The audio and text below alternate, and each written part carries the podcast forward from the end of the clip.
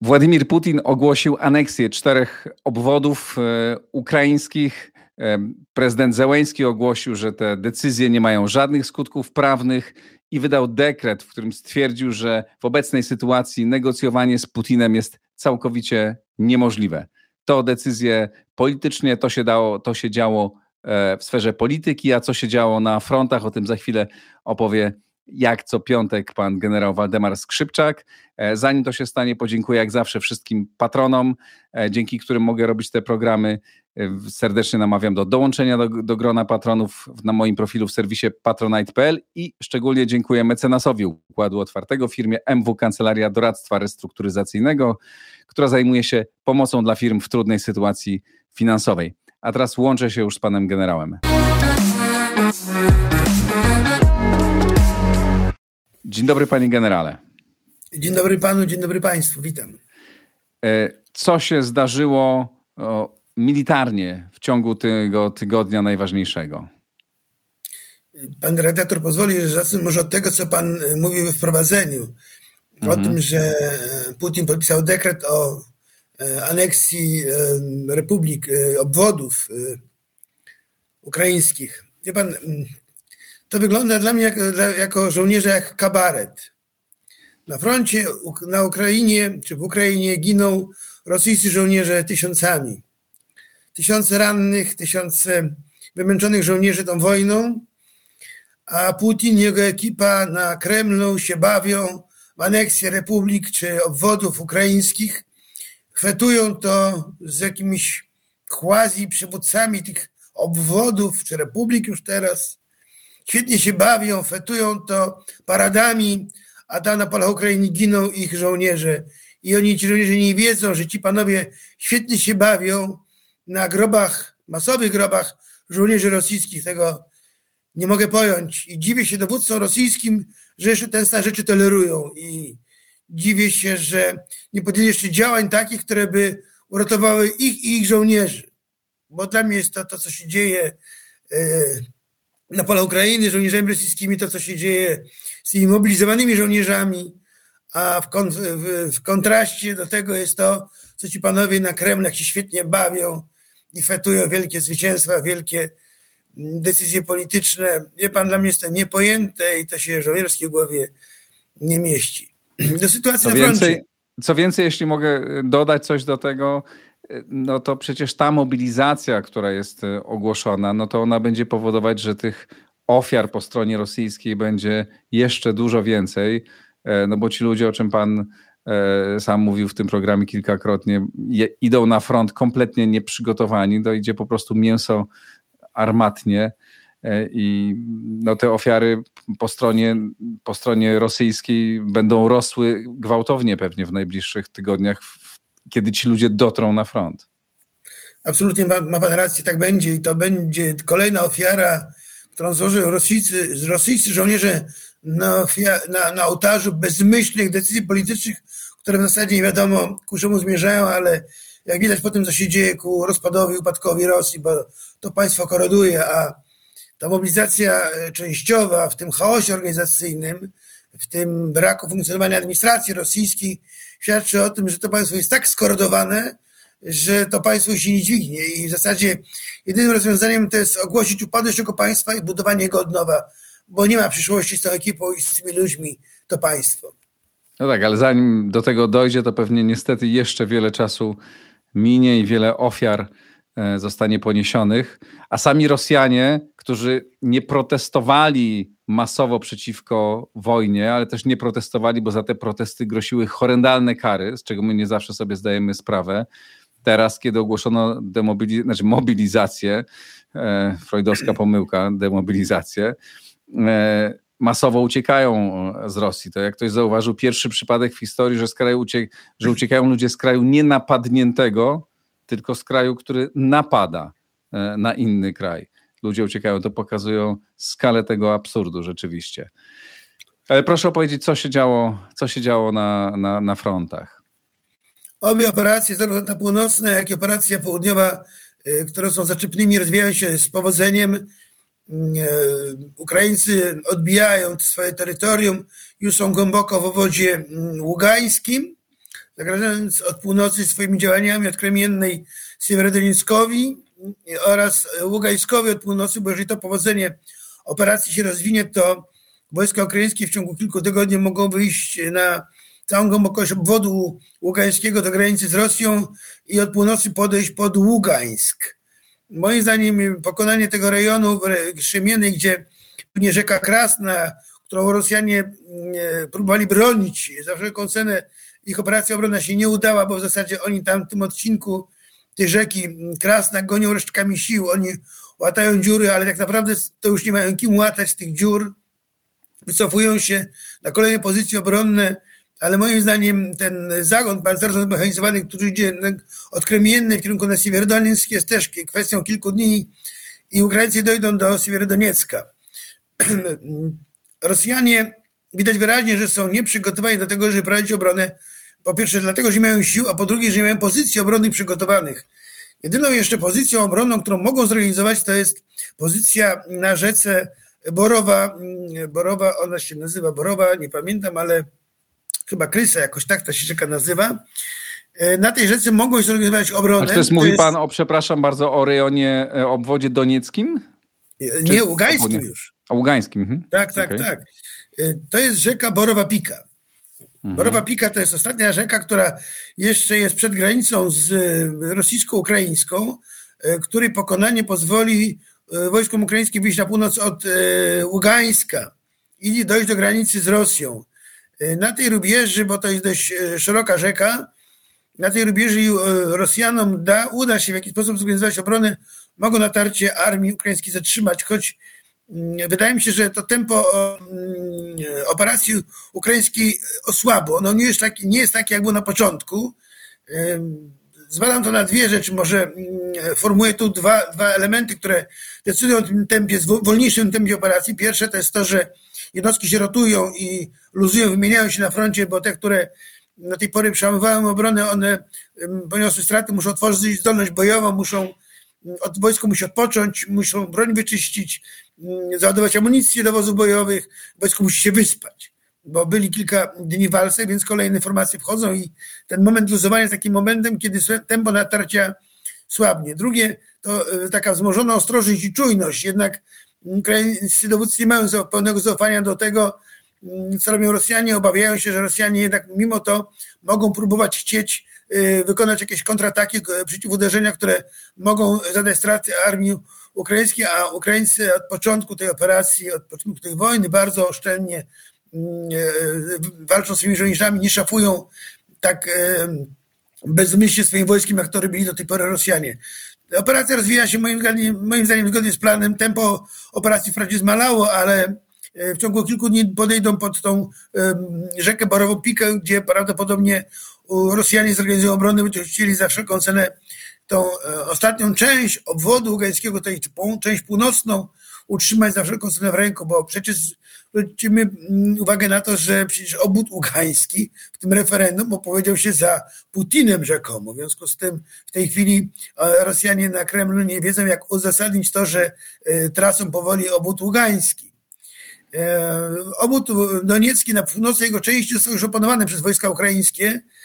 Ukraińcy z tego kierunku prowadzą uderzenie w kierunku na tą kremienną, w kierunku na Siewierodoniec i wydaje się, że idąc wzdłuż północnego brzegu rzeki Siewierski Doniec są w stanie szybko e, okrążyć e, i obejść od północy i od wschodu Siewierski Doniec i w zasadzie Siewierski, Siewiers, Siewierodoniec, przepraszam, Siewierodonieck i są w stanie to miasto opanować.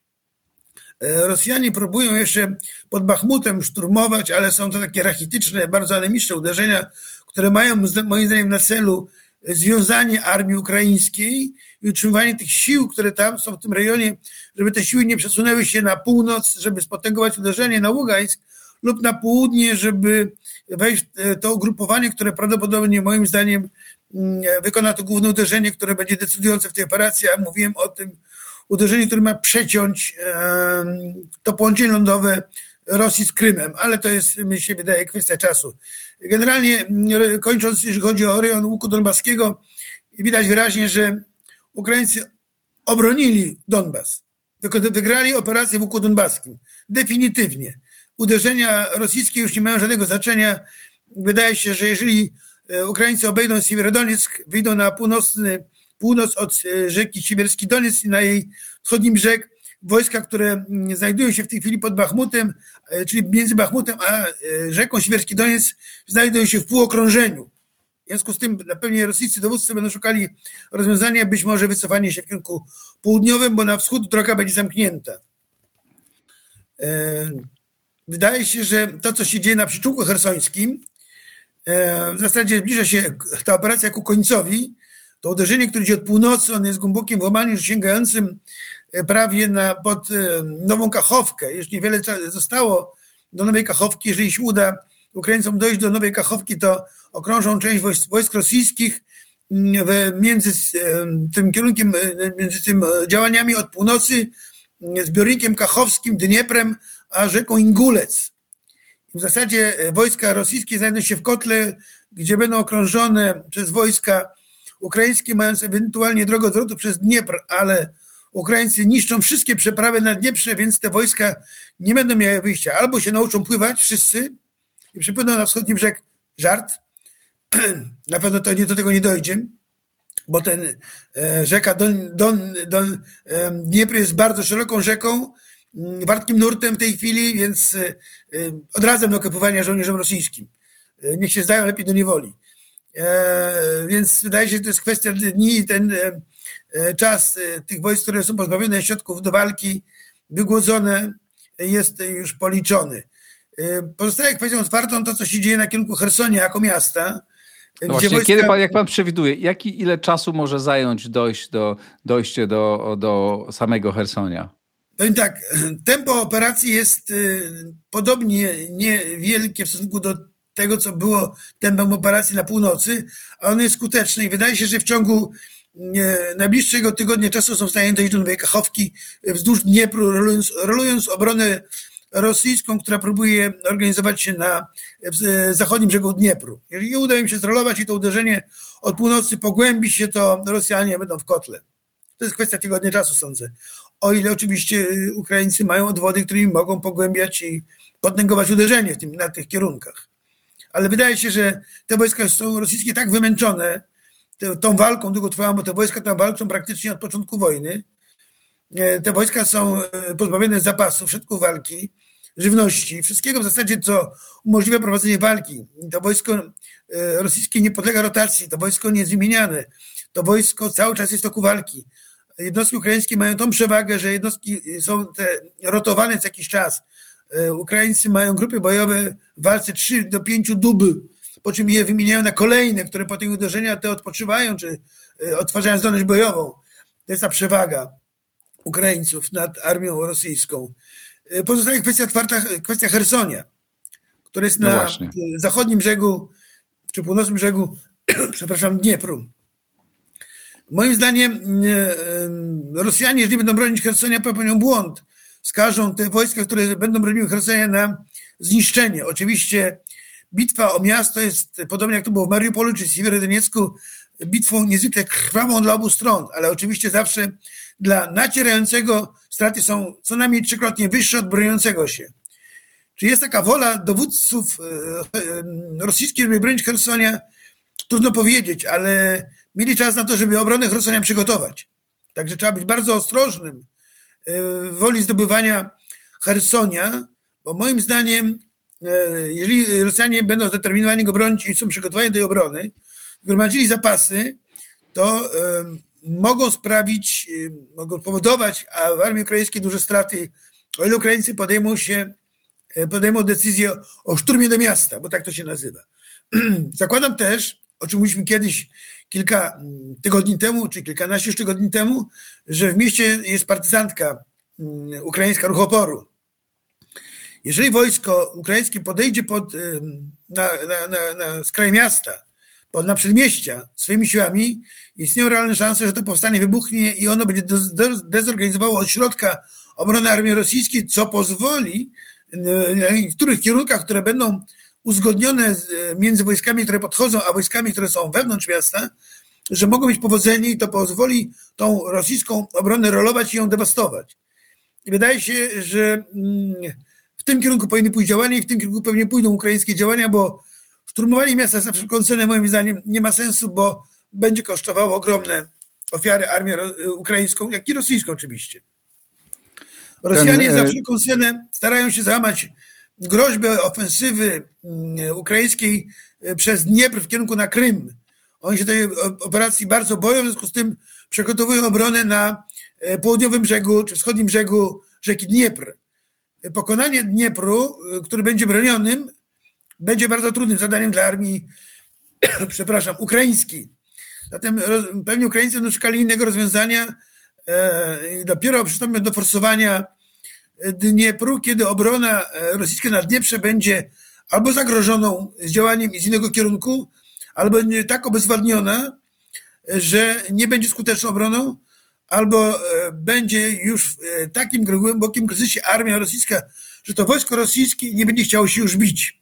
Symptomy tego kryzysu w armii rosyjskiej się pojawiają na razie sporadycznie, ale wydaje się, że w obliczu tych klęsk, tych porażek, tego chaosu w armii rosyjskiej, tego braku dowodzenia, braku logistyki, lekceważenia żołnierzy, że te nastroje w armii rosyjskiej będą narastały i, i wydaje się, że jesteśmy przed dniu załamania się woli walki armii rosyjskiej, bo jeszcze te formacje, które się biły na przyczółku herceńskim, się jeszcze nie będą biły, bo nie wiedzą, co ich czeka w niewoli, ale e, moim zdaniem poziom e, demoralizacji rośnie i to wojsko, które trafia na front, moim zdaniem jest nieprzygotowany i czynnikiem, który demoralizuje wojska frontowe zawsze są ci, co są z mobilizacji, którzy są słabej woli, źle przygotowani i oni są takim czynnikiem, który e, nawet w doborowej formacji są w stanie e, zjeść ferment, złudzić ferment i złamać wolę oporu, zdemoralizować dobrą, wyborową formację.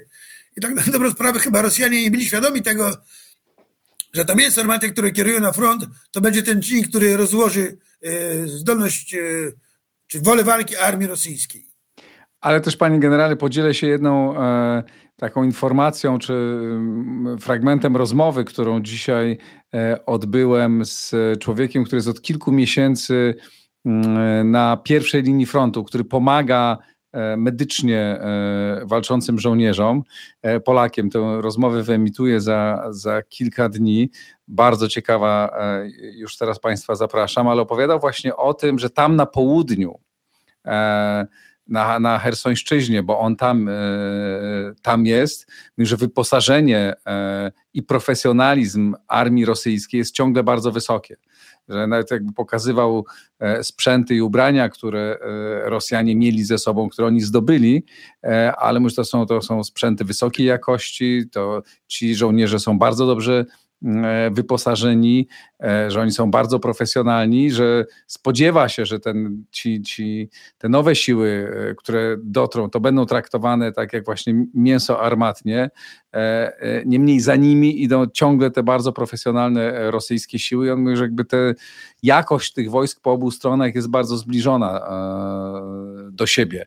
To mówię jakby, powtarzam słowa człowieka, którego obserwował to z bliska, oczywiście w jednym miejscu, więc to pewnie nie jest obraz całości, ale że tam ciągle sytuacja jest bardzo trudna i z jego perspektywy wynikało, że te walki mogą trwać jeszcze wiele, wiele miesięcy i był optymistą, ale takim umiarkowanym bardzo. Oczywiście, wie pan, wielu komentatorów, którzy jeszcze dwa miesiące temu byli w głębokiej depresji, mówili, że Ukraina nie chce nic zrobić, że Ukraina przegrywa. Mówili, że i krytykowali moją osobę. Nie, że ja jestem optymistą, że ja wierzę w to, że Ukraińcy wygry będą wygrywali i tak dalej, i tak dalej. U pana o tym rozmawialiśmy. Tak. Moje nastroje, się, moje się nastroje wcale nie zmieniły. Wcale. Y, jestem nadal optymistą, ale jako żołnierz nie popadam w euforię wcale. Mówię, czeka was jeszcze wielkie wyzwanie. Mówię to y, do armii ukraińskiej. Czeka, czeka, czeka was jeszcze okres ciężkich walk. Rosjanie się mobilizują, wysyłać będą nowe jednostki na front. Macie, musicie być gotowi do tego, że będziecie mieli jeszcze ciężką przeprawę. Niemniej optymizm we mnie nie gaśnie. A wielu ekspertów, którzy byli w głębokiej depresji, nagle wpali głęboką euforię. Usłyszałem nawet niedawno jednego eksperta, który mówił jeszcze trzy miesiące temu, kiedy ja mówiłem z takim optymizmem o tym, że jest szansa na to, żeby zdobyli przewagę operacyjną, mówił o tym, że jestem niepoprawnym optymistą i że nie wie skąd u mnie taki optymizm, a teraz e, wtedy mówił o tym, że Ukraińcy mają poważne problemy, że, że mogą tą wojnę przegrać, a teraz popada w euforię i mówi, że widzi szansę na to, że Ukraińcy mogą tę wojnę wygrać. Nie, nie ma racji. Ukraińcy wygrają wtedy wojnę, kiedy na Kremlu wywiesi ktokolwiek, na pewno już nie Putin, białą flagę i powie koniec wojny. Dopóki tej flagi białej my żołnierze nie zobaczymy, nie będzie końca wojny i Y, Ukraińcy, mimo tego, że mają to powodzenie, czeka ich jeszcze duża, y, dużo, duża przeprawa z armią rosyjską. Rosjanie będą robili za wszelką cenę wszystko, żeby tą wojnę przyciągać, żeby mieć czas na to, żeby odtwarzać zdolności bojowe. I będą to czynili, zatem nie popadajmy w euforię, bądźmy nadal optymistami, bo Ukraińcy to dobrze robią, są profesjonalistami, dobrze są dowodzeni, skutecznie są dowodzeni, y, dobrze rozgrywają bitwy, ale czeka ich jeszcze dużo, dużo mm, walk, które e, wierzę w to e, wygrają. Mm, wydaje się, że, bo mówiliśmy o tych kierunkach w zasadzie trzech, północnym, centralnym i południowym, mm, wydaje się, że jeszcze w tym roku, moim zdaniem, bo jeszcze nie było tego głównego uderzenia, które tak bardzo czekam, tego uderzenia, które by przycięło ten korytarz lądowy między Rosją a, a Ukrainą, między Rosją a Krymem, przepraszam.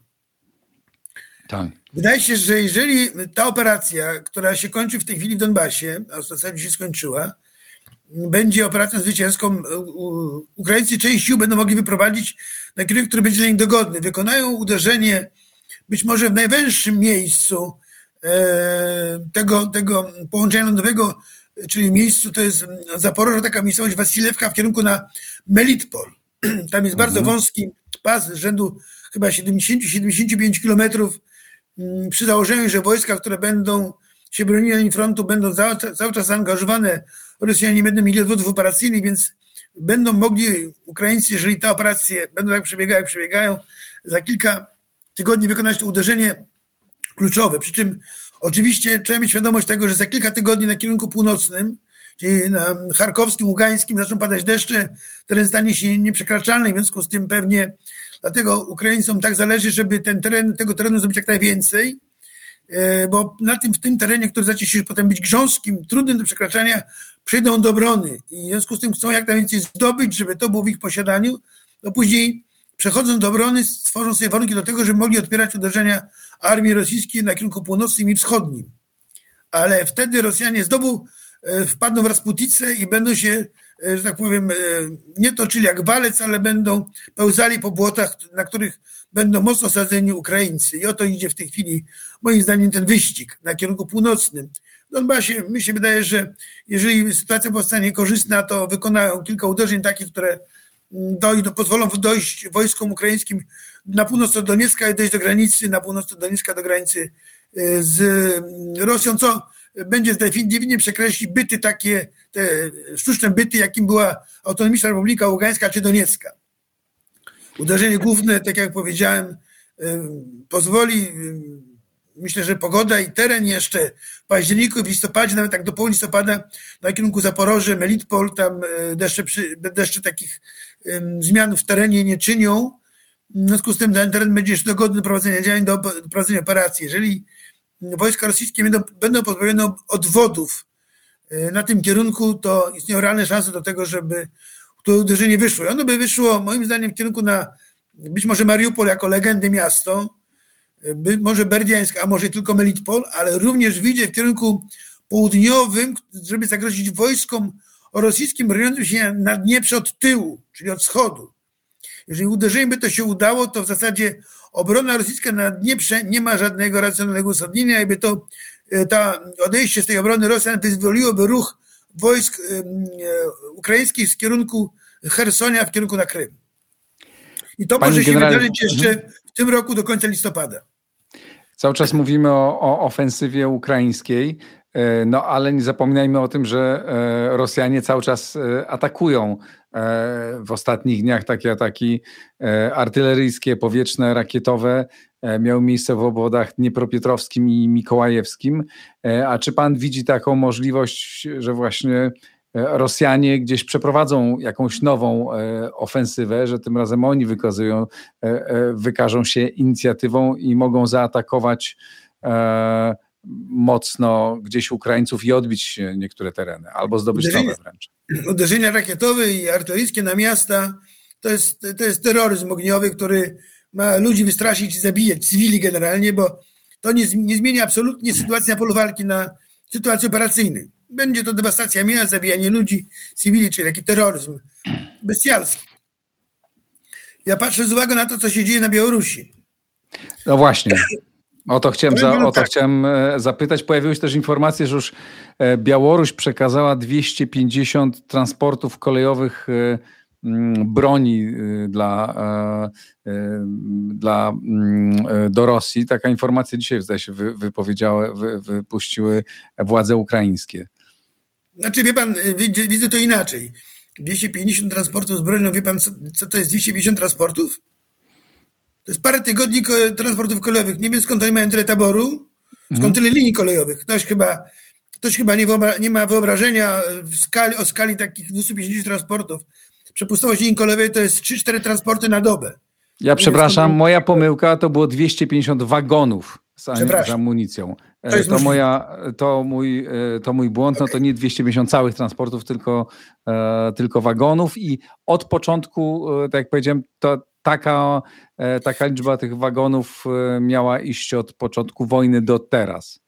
Znaczy, A w październiku pan, Mińsk miał dostarczyć około 30 takich wagonów. To możliwe. Natomiast e, powiem, ze swoich zapasów oddaję broń, to, to możliwe. Jasne.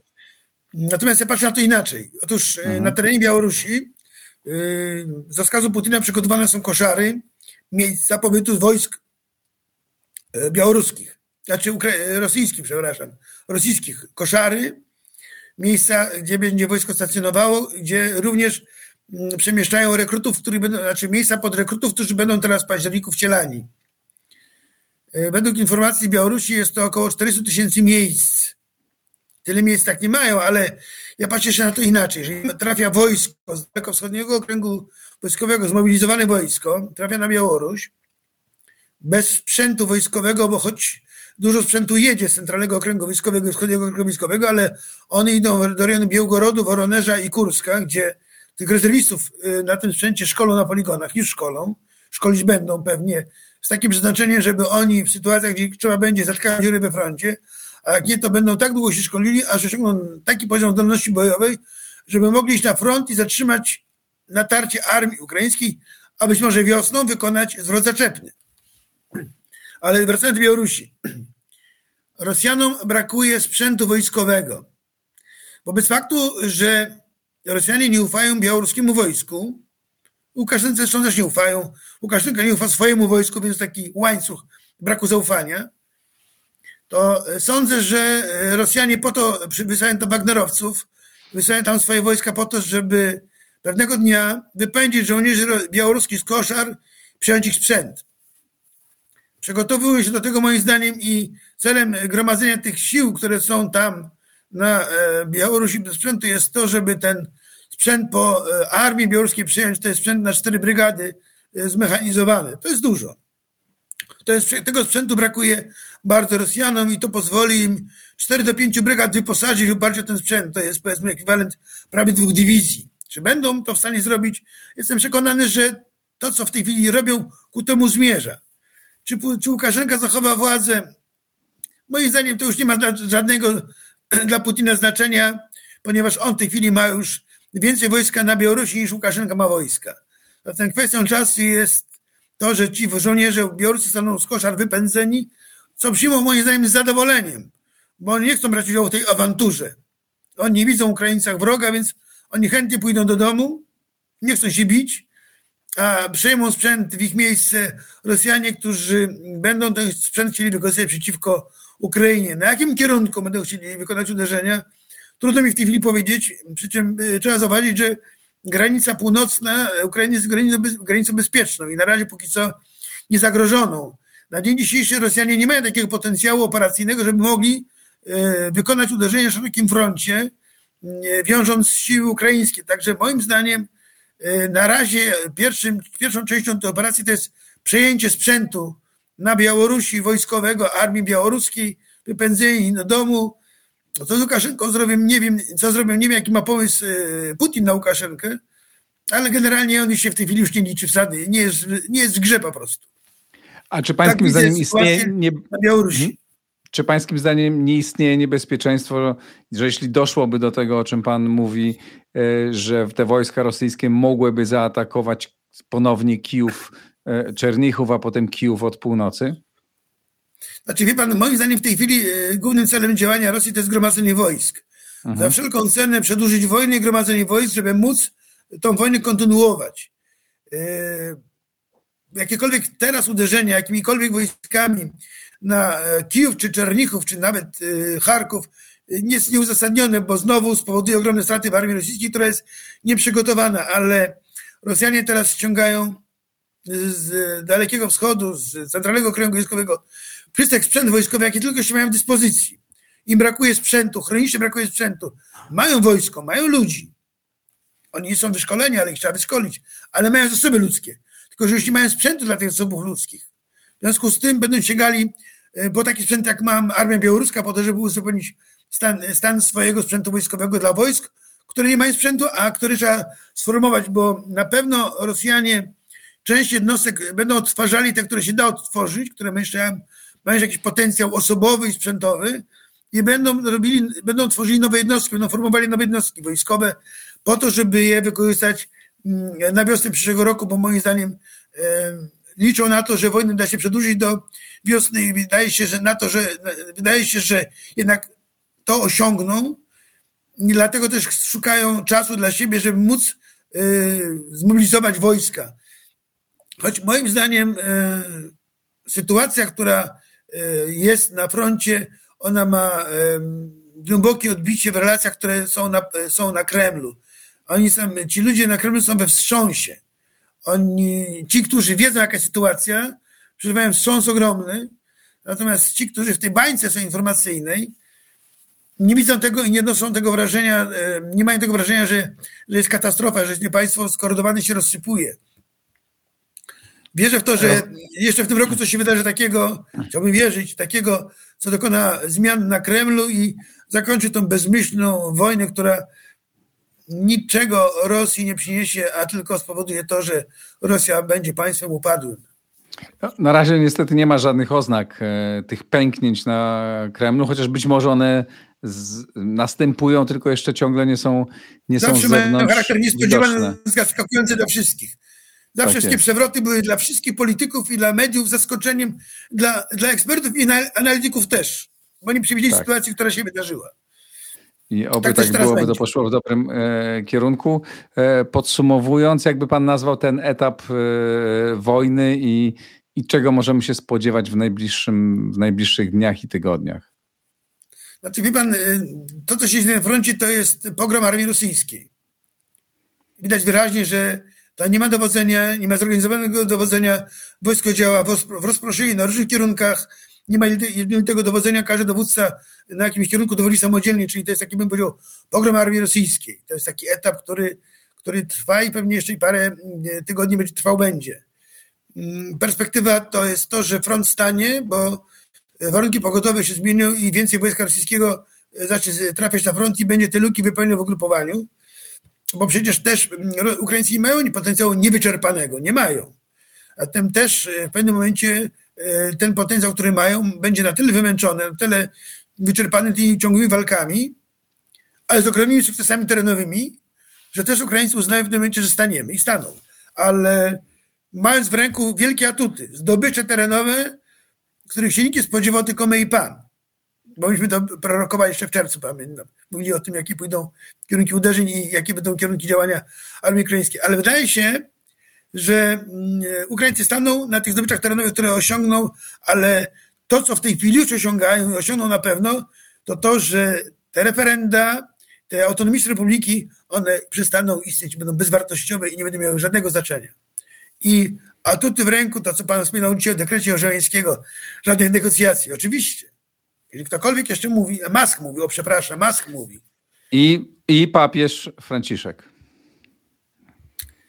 Wie pan co, jeżeli by teraz chciał żeńskiej negocjacji, to naród e, ukraiński by tego mu nigdy nie wybaczył. Ani tak. Mask, ani papież nie są, nie czują jak naród ukraiński czuje. I niech oni nie wczuwają się w rolę Żołańskiego, bo Żołański dobrze czuje swój naród i dobrze nim przewodzi i, i wiedzie go do zwycięstwa. To jest najważniejsze. I nie chodzi o to, żeby on teraz najechał na Kreml, tylko chodzi o to, żeby on wyzwolił Ukrainę i dyktował on warunki, żeby go wszyscy, którzy go do tej, do tej pory wspierali, żeby go nigdy nie opuścili. I niech tak się stanie. E, bardzo serdecznie panu dziękuję. Dziękuję bardzo. E, to wszystko dzisiaj do usłyszenia, do zobaczenia za tydzień. E, miejmy nadzieję, że będziemy mieć dobre, dobre wieści. Dziękuję bardzo Jak panie dziś. generale. Tak. Dziękuję bardzo panie generale. Dziękuję, dziękuję państwu. To wszystko na dzisiaj. Jeśli dosłuchaliście tej rozmowy do końca, napiszcie, co sądzicie i o samej rozmowie, ale przede wszystkim o tym, co dzieje się, co dzieje się teraz na E, Ukrainie. Wspierajcie Układ Otwarty na patronite.pl. To bardzo ważne dlatego, aby, ten, aby mógł ten program robić. Dziękuję bardzo, do usłyszenia, do zobaczenia.